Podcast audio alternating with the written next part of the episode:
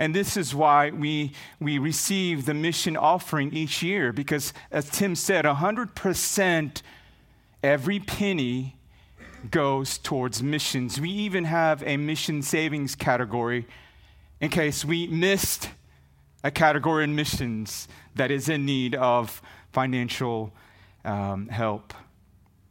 Here's the main burden of the text as I have studied it. Lives are transformed when people encounter Jesus. Therefore, let us be obedient and faithful in sharing the gospel, even in opposition. Even in opposition. After Paul and Barnabas had a sharp disagreement, they went their separate ways. At the end of chapter 15, Paul chose Silas, right? And they departed, having been commended by the brothers. They went through Syria and Cilicia, strengthening, strengthening the churches. Chapter 16 is actually the beginning of Paul's second missionary journey. Paul came to Derbe and picked up a young disciple named Timothy. Then the mission team became a trio. We have Paul, Silas, and young Timothy. And after going through through different cities, they strengthened the brothers and sisters in the churches in their faith, and they increased in numbers daily. I have four headings for us this morning in our text. First, the call to preach the gospel of Jesus Christ. Before we dive into the sermon, would you pray with me? Father, we praise you this morning for you have rescued us and you have saved us. You are our salvation.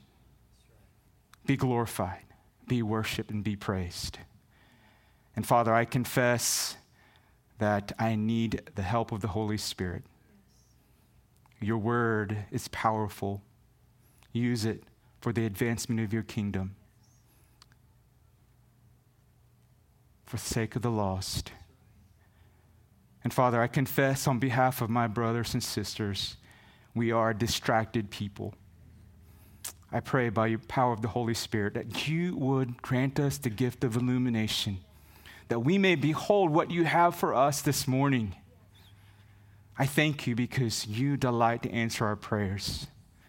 And Father, I pray by the preaching of your word, sanctify your bride, purify us, perfect us to be more like Christ.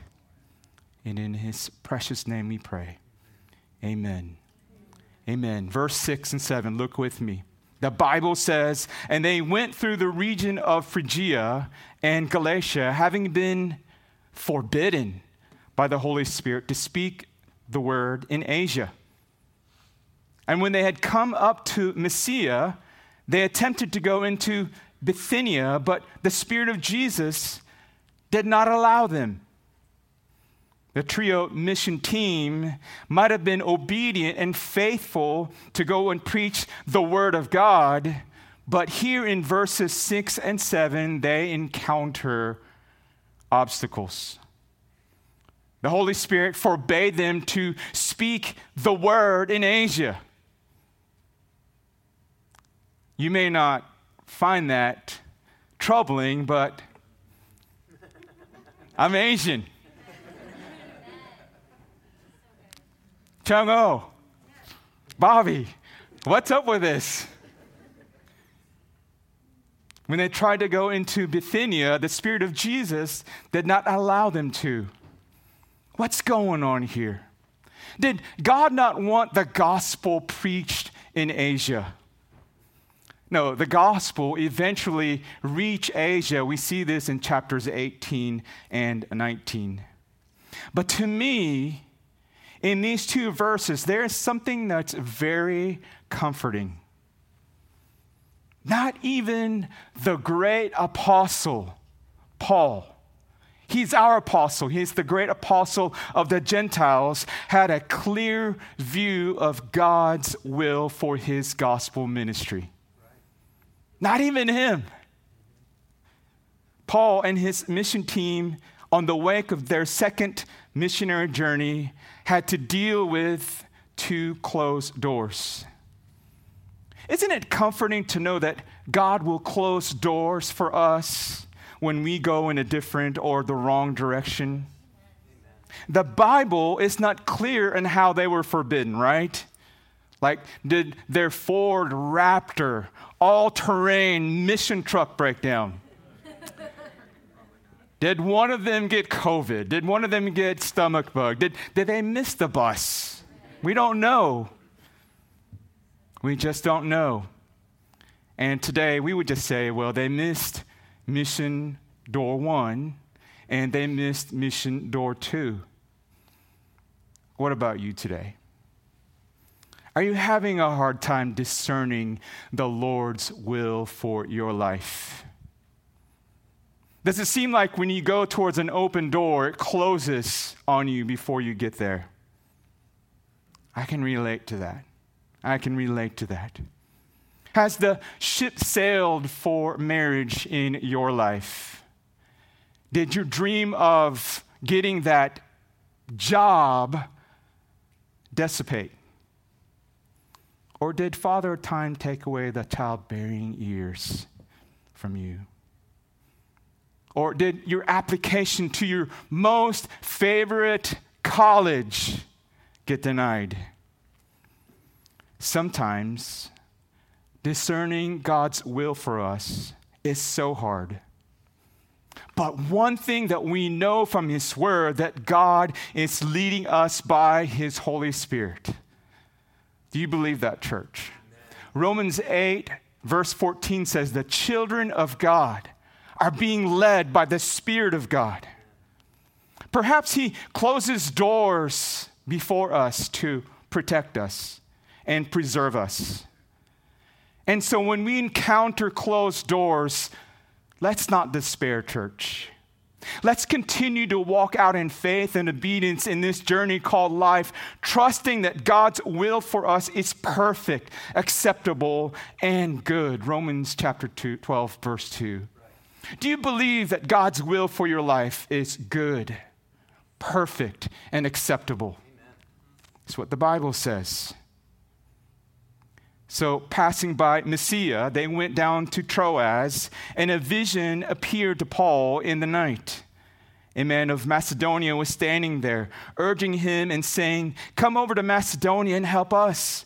And when Paul had seen the vision, immediately we sought to go into Macedonia, concluding that God had called us to preach the gospel to them.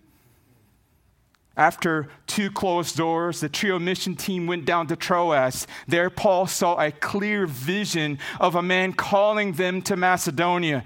Clearly, God called them to preach the gospel in Macedonia. Church, sometimes it is comforting to know that God's will for us is clear as well. Verse 10 begins the we statements. Luke had been using the third person plural they prior to verse 10. Now he switches to first person plural we. The we here likely refers to the Apostle Luke, the author of this book, joining the tree mission team. And now we have a stellar mission team. We have the Apostle Paul, Luke, Dr. Luke, Silas, and young Timothy. Having received a clear call to preach the gospel in Macedonia, they immediately left for Macedonia. Now, the Bible is not clear what, who this man was. Some say it was Luke. And we really don't know why why the author, Luke, put we in this passage and why he placed it right there in verse 10. But one thing is crystal clear in this text. God is leading this team. God is guiding this team to do his mission work.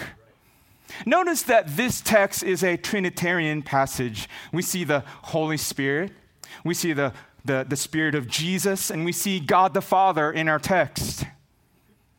And I believe the reason why we should note this is that when Paul was unsure about which direction to go, we can see hindsight that it was God who was ultimately leading this team.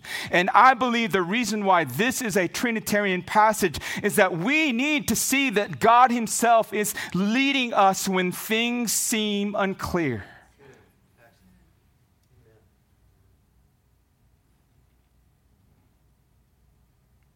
When God closes doors for you, are you humble enough to trust Him and be content in the situation that you are in? When God opens the door for you, are you obedient enough to follow His leading? Paul was both. He was humble enough to accept a no or a closed door. But when the door opened, he was obedient. And notice how Luke phrased it immediately. They went, they left. In the missionary world, it seems like these kinds of things are typical. And because God is sovereign, we can trust Him in the, the closed doors and the no's of our lives. David Livingstone wanted to go to China, but ended up in Africa. Dr. Livingstone became one of the greatest abolitionists for Africa's former slave trade. William Carey, who is the father of modern missions, wanted to go to Polynesia, but he ended up in India. And today, he is known for tra- translating the Bible into Bengali. Adoniram and Ann Judson aimed to go to India, but they eventually ended up in Burma where they translated the Bible into Burmese. Ann Judson is known to be the mother of missions, modern missions. Can we praise God for his restraining grace?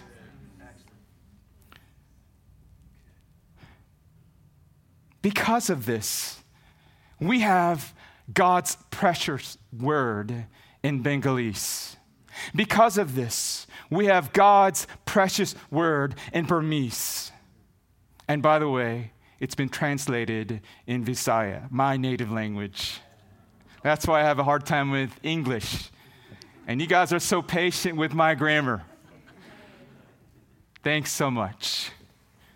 But praise God for restraining grace. He has a greater purpose in our lives. Would you look at verse 10 with me?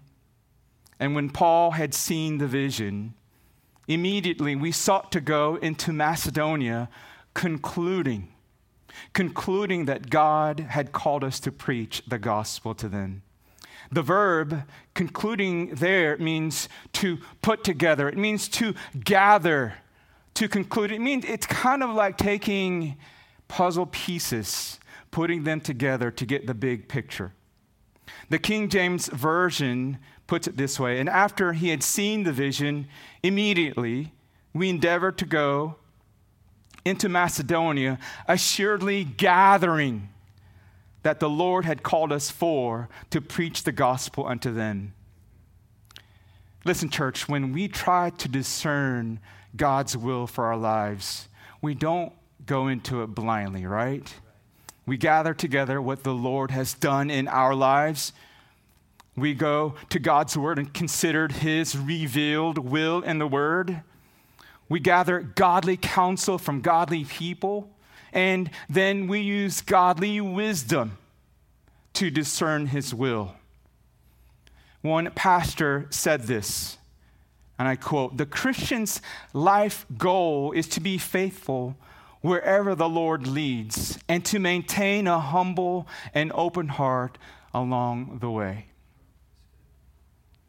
Let me ask you this Does that characterize you as it relates to God's will for your life? So, having experienced two closed doors for the gospel ministry, the mission team followed the Lord's leading to gospel ministry opportunities in Macedonia. Look with me at verse 11 and 12. Jesus, transformed a businesswoman, not only a businesswoman, but a wealthy businesswoman. The Bible says in verse 11 So, setting sail from Troas, we made a direct voyage to Samothrace, and the following day to Neapolis, and from there to Philippi, which is a leading city of the district of Macedonia and a Roman colony. We remained in this city some days. You see, Philippi was a Roman colony. The emperor at that time ordered Roman citizens, some being retired military people, to live there.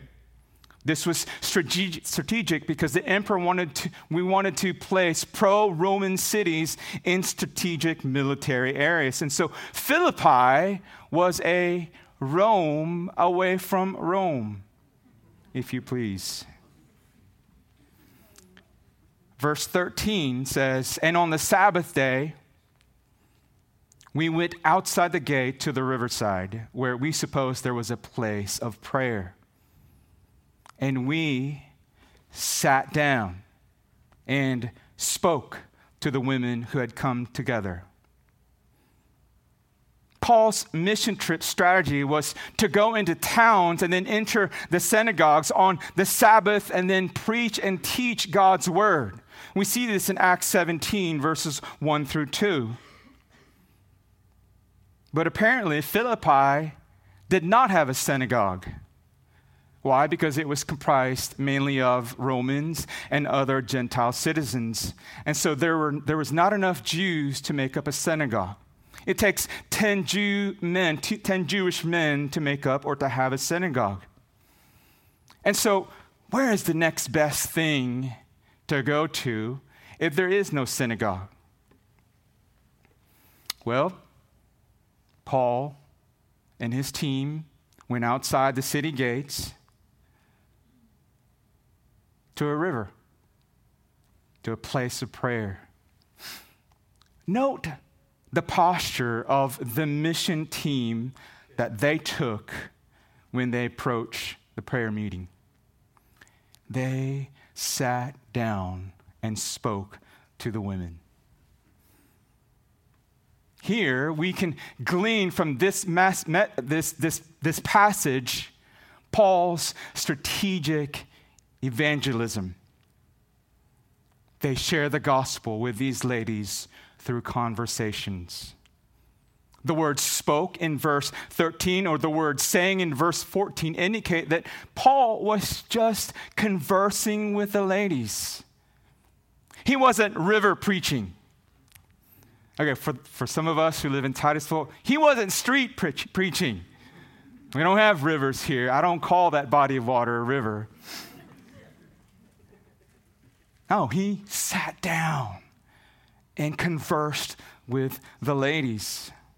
Paul was literally just telling the story of Jesus Christ.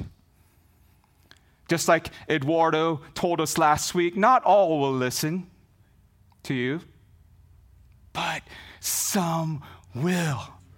Some will listen, and some will hear the good news of the gospel. In particular, Lydia.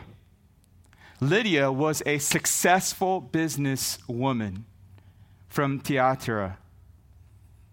She was successful in that she was a wealthy woman. We can see this from the text. She sold purple goods, and purple was often associated with royalty.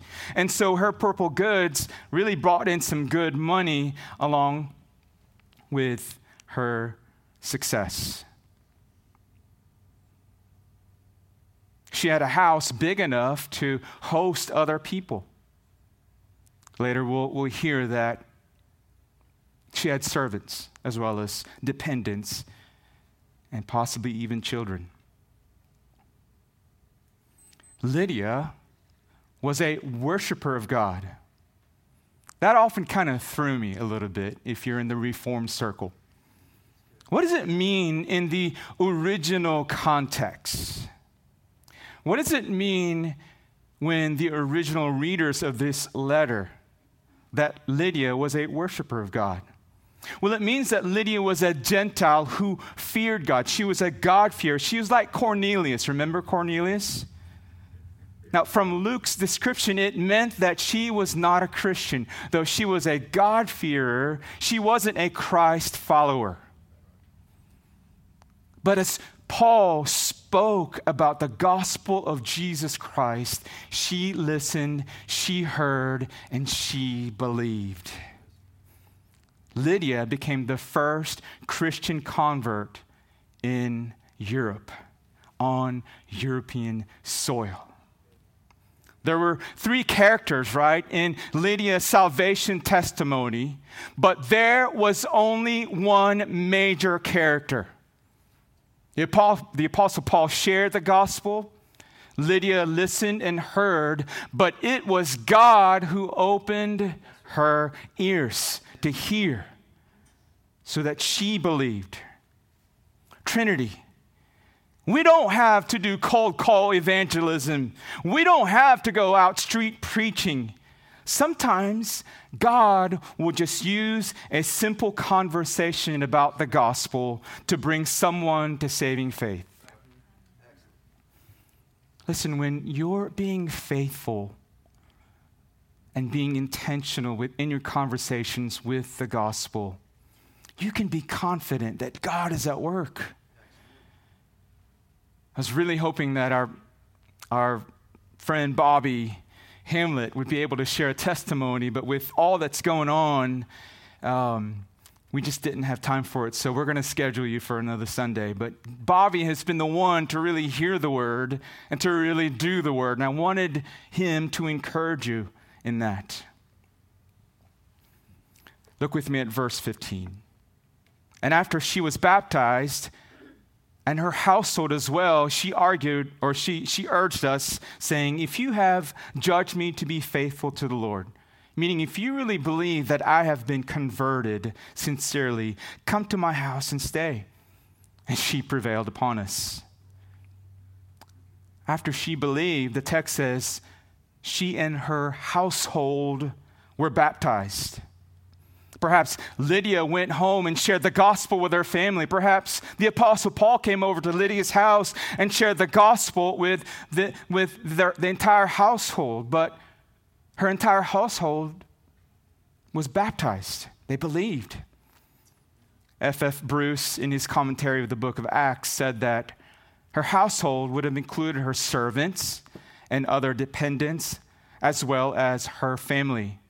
Now, some have used verse 15 to argue for the doctrine of paedo baptism, or infant baptism, if you will. They would claim that there would be infants in that household. This is important, and the reason why I'm spending some time here is because we see the word household twice in verse 15 and in verse 31. But if we take a brief survey of the household text in the book of Acts. There is the, the household of Crispus, there, there's the household of Cornelius, there is the household of Lydia, and there's the household of the jailer. We will see that those who were baptized both heard the gospel and believed in the Lord before baptism. And so we can conclude that infants cannot believe in the Lord Jesus. Now, I'm not claiming that we are 100% here. Our Presbyterian brothers their, and sisters are good, good, good brothers and sisters. And we have tremendous respect for the Presbyterian denomination, but we just fall in a different conviction based on what we see in the text.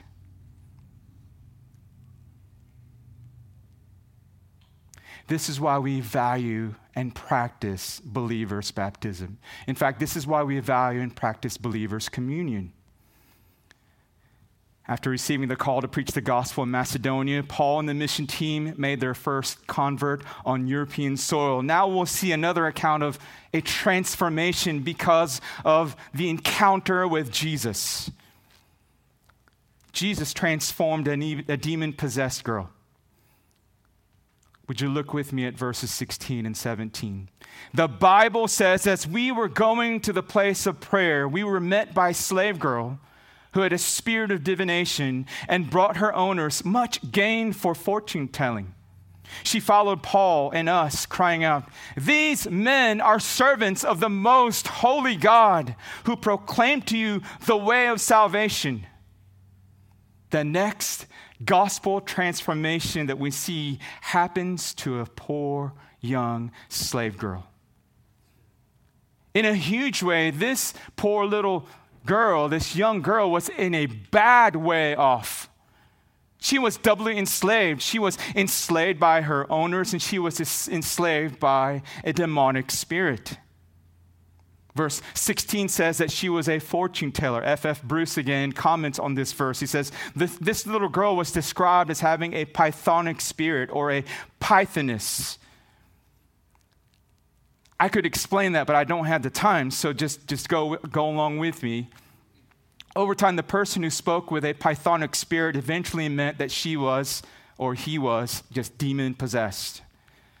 But the people in Philippi believed that what she spoke was inspired by their god, Apollos. Quite frankly, when she spoke, they thought they were hearing the voice of the god Apollos. Therefore, she was in high demand, and people were paying good money to have their fortunes told. Because of this, she made a ton of money for her owners, and they exploited her. They exploited her. But God was sovereignly at work. As Paul and the mission team walked by to a place of prayer, they caught her attention. Look with me at verse 17. These men are servants of the Most High God who, who proclaim to the way who proclaim to the way of salvation. And she, the text says, she kept doing this many days. And if I were Paul, I'd be saying, Yeah, you go, girl. That's right.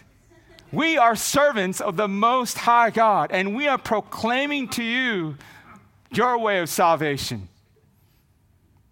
but I'm not Paul.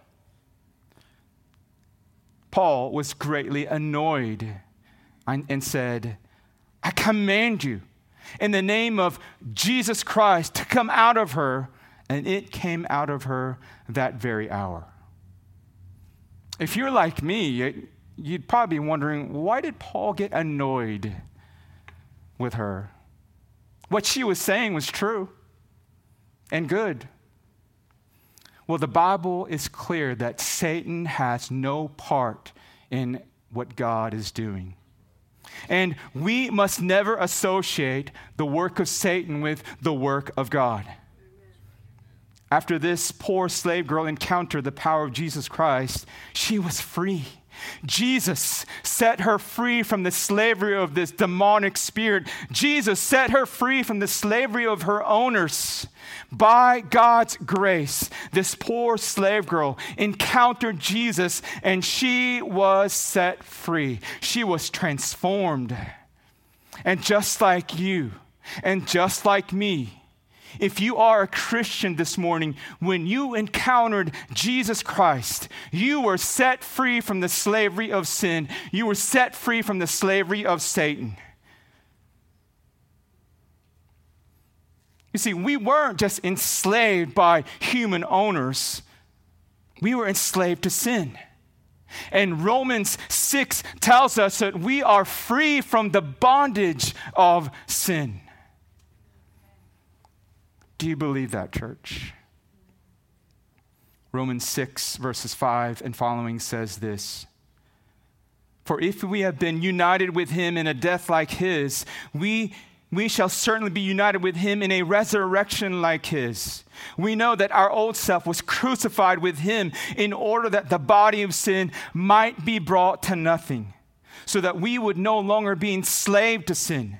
For one who has died has been set free from sin. Now, if we have died with Christ, we believe that we also live with him. We know that Christ, being raised from the dead, will never end.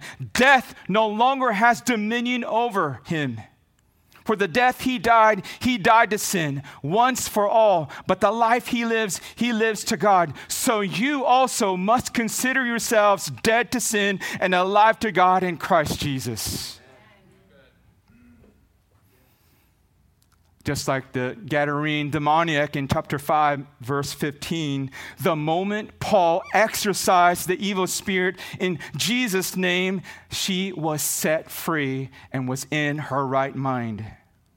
And if we follow the, the, the pattern of the Gadarene demoniac, perhaps, the Bible doesn't say this, but perhaps she told everybody in Philippi about the mercy that she received from Jesus Christ. Maybe even this little girl became part of the Philippian church.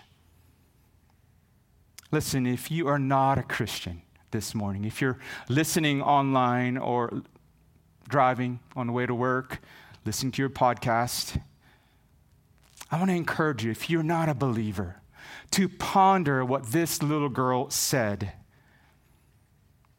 They proclaimed the way of salvation. Perhaps you might not even be aware that you are enslaved. You are enslaved to sin. But the good news of the gospel is Jesus Christ, He's the Savior. And He provided a way of salvation for you. That way is through the cross of Jesus Christ. You see, unbeliever, the wages of your sin is death. But Jesus paid for that sin. He paid for the wages of your sin when he died on the cross. He died the death that you deserved. And because Jesus died because of your sin, you can be forgiven. Because he died for your sin, you can be forgiven. All you have to do is believe in him, repent of your sin, and accept him as the Lord and Savior of your life, and you will be set free from sin and the grave.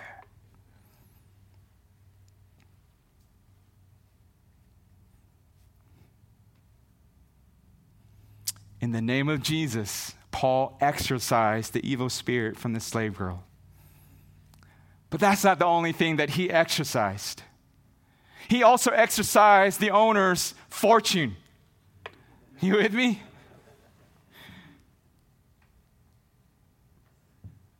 So they fabricated some false charges about Paul and Silas, and they incited the crowd against them. The magistrates, the leaders of Philippi, tore off their clothes and ordered them to be beaten. Now, listen to just what happened. Their clothes were removed, their back, bare backs were shown, and they were beaten by rods. Many times it says. And because they were beaten many times, there were wounds inflicted on their flesh. And after having been beaten many times, they ordered the jailer to put them in prison and fasten their feet in stocks. And I wish I could explain to you what stocks are. Just don't have time. Trinity, if we're going to be obedient in sharing the gospel of Jesus Christ, then we can expect that we will encounter opposition. Paul and Silas met theirs, didn't they? And so let me ask you this What is your opposition? Is it fear of man? I confess, that's me. Is it laziness? Is it lack of compassion and burden for our fellow man, fellow woman who are lost? Is it forgetting the grace of your salvation? Church, aren't you grateful that today we don't have to face an angry mob and we don't have to be beaten by rods? Church, if you have not been sharing the gospel because of these reasons and the reasons that you thought about in your mind, then I want to call us to repentance. I'm going to call us to repentance. I'll be the first one to repent. Can you imagine if every single one of us evangelized daily? Can you imagine how many would be added to all the churches in Brevard County? Well, just in Titusville, Mims, Port St. John area, Cocoa. Not all will listen to us, church, but some will listen and hear the good news of the gospel and will be added to the church. This is what should encourage us to persevere in our daily evangelism.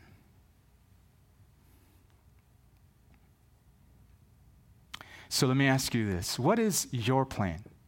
What is your plan to evangelize?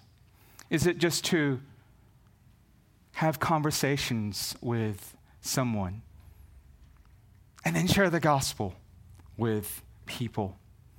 Or is it to invite neighbors over for coffee or a meal and say, How are you doing? It's not going so well with the, the, the COVID season. But then you can share here's the good news Jesus has defeated COVID and share the gospel. What is your plan, church? When lives encounter Jesus Christ, lives are transformed. First, the wealthy businesswoman, then this poor slave girl, next, the Philippian jailer. Would you look with me at verse 25? The Bible says, about midnight, Paul and Silas were praying and singing hymns to God, and the pris- prisoners were listening to them with open wounds, dried blood, in prison, and in stocks. Paul and Silas were praying and singing hymns to God. Note that they weren't praying and singing hymns about God, but they were praying and singing hymns to God. These men were worshiping in the midst of their suffering.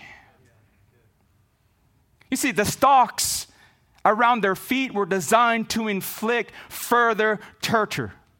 They prevented them from even receiving the gift of sleep. So, what did they do? They prayed and they sang hymns to God. They, they, they, didn't, they weren't angry and cursed God. No, they worshiped Him. This is what happens when lives are transformed by the gospel of Jesus Christ. They simply express their faith and peace in the Lord through their prayers and their singing. Can you imagine if you were one of the prisoners in that prison with them? You know that they were just beaten and they're suffering. But these men are praying and singing hymns to God. What is going on here? It was amazing. But suddenly, God shook the prison, and prison doors swung wide open, and bonds were loosened. The jailer woke up and saw everything and tried to commit suicide. Now, if you're new to your Bible, why would he commit suicide? Well, in that culture, if, if you were a jailer and you lost your prisoners, you were as good as dead. You, the punishment was death. So, putting his sword to his body, Paul yelled out, Stop! Don't harm yourself. We are all here. The one who put them in prison is the one Paul had compassion for. Amazing.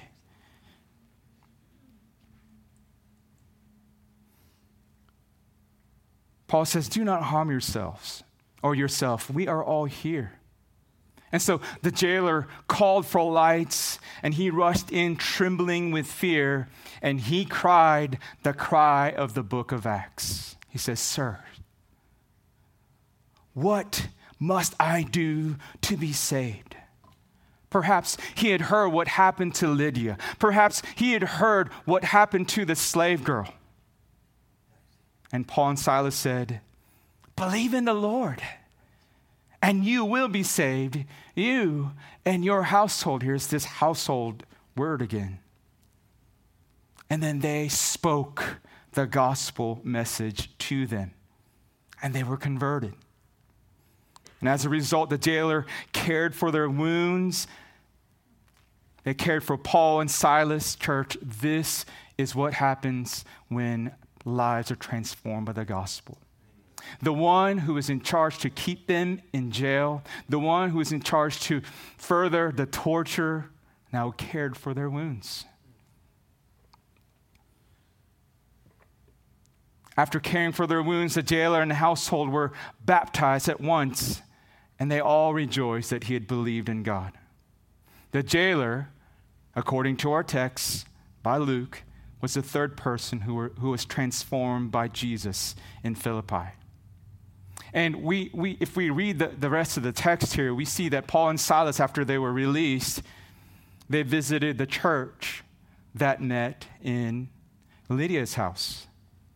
And this church became the Philippian church that Paul thanks God for, for their partnership in the gospel. We see this in Philippians 1 through 3.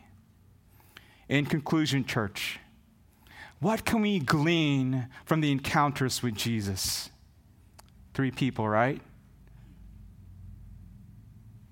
Lydia, the rich, successful woman, businesswoman the poor young girl and the jailer, who was potentially a retired Roman soldier. We had the rich, the poor, and the old. Here's what we can conclude, church. There is no one too rich to be beyond the reach of the gospel. There is no one too poor to be beyond the reach of the gospel. There is no one too old beyond the reach of the gospel. Lydia was Asian. The young slave girl was a Greek. The jailer was a Roman. There is no ethnicity beyond the reach of the saving power of the gospel.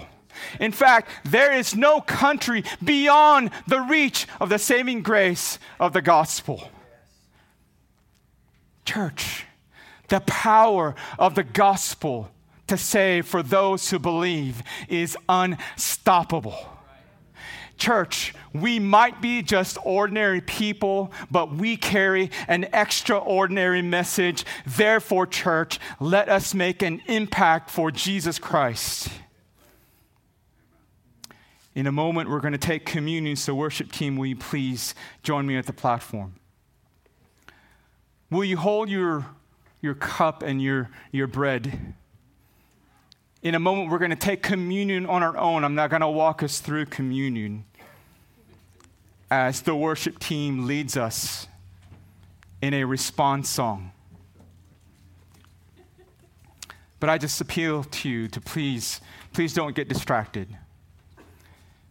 Please don't get distracted. We're done. We're going to beat the Baptists, the Sunnies.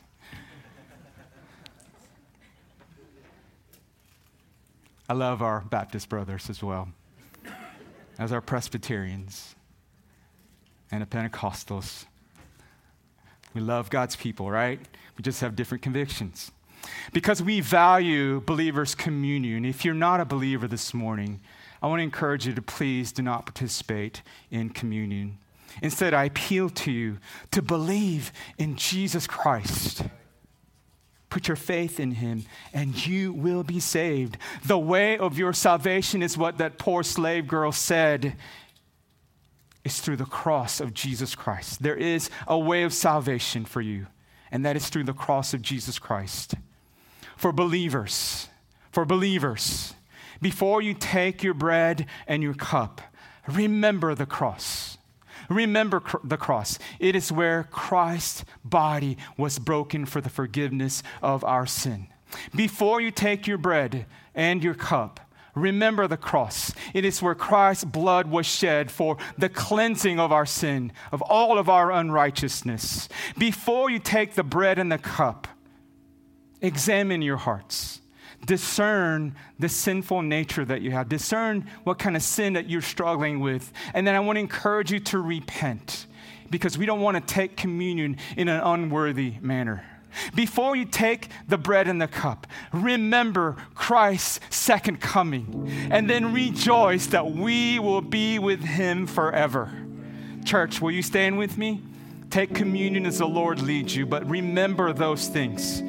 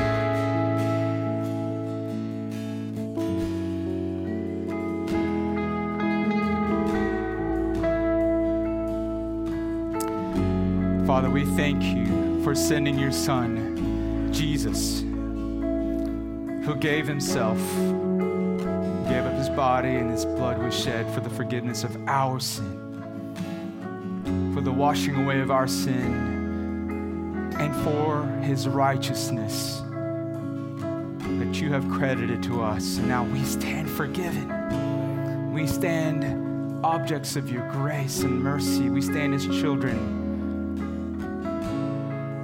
forgiven. Father, because of the mercy and grace of our salvation and because of our love for you, grant us the grace to share our faith in Jesus Christ.